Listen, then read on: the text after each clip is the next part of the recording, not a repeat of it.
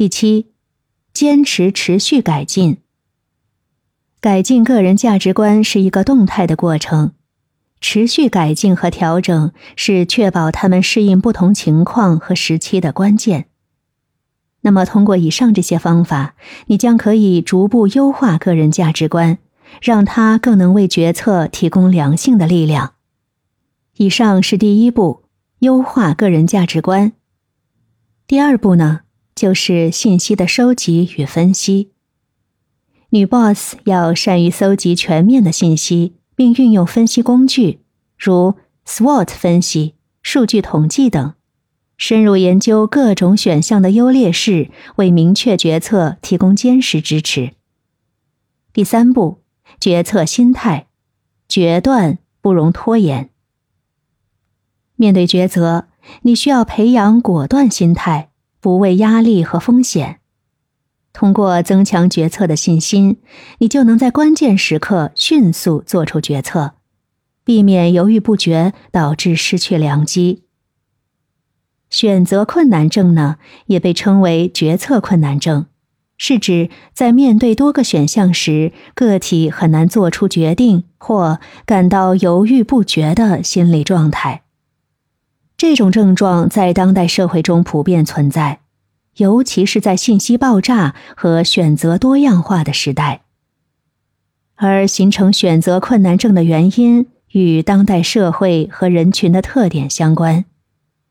首先呢，现代社会的发展带来了大量的选择，例如消费品、职业、社交媒体等。面对如此繁多的选项。人们往往难以确定最佳选择，从而导致选择困难症。另外呢，互联网和社交媒体使人们能够获取大量的信息，但是这也带来了信息过载的问题。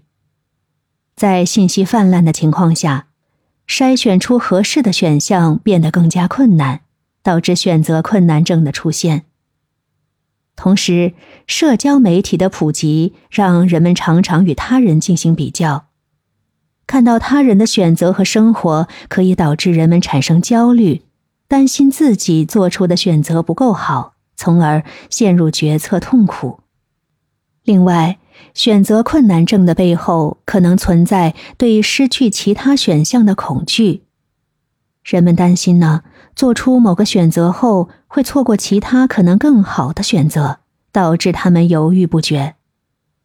再加上现代社会的竞争激烈，人们常常担心自己的决策会对未来产生重大影响，这样的焦虑可能使人们犹豫不决，不敢做出决定。总之啊，选择困难症在当代社会中较为普遍。它会对个人的心理健康、职业发展和生活质量产生负面影响。那么，对付选择困难症，可以采取一些科学方法来帮助你做出抉择。在这里呢，我来分享两种当下比较流行的科学方法。第一，五步法。步骤一：明确目标。首先，你要明确你的目标是什么。确保你知道自己想要达成什么，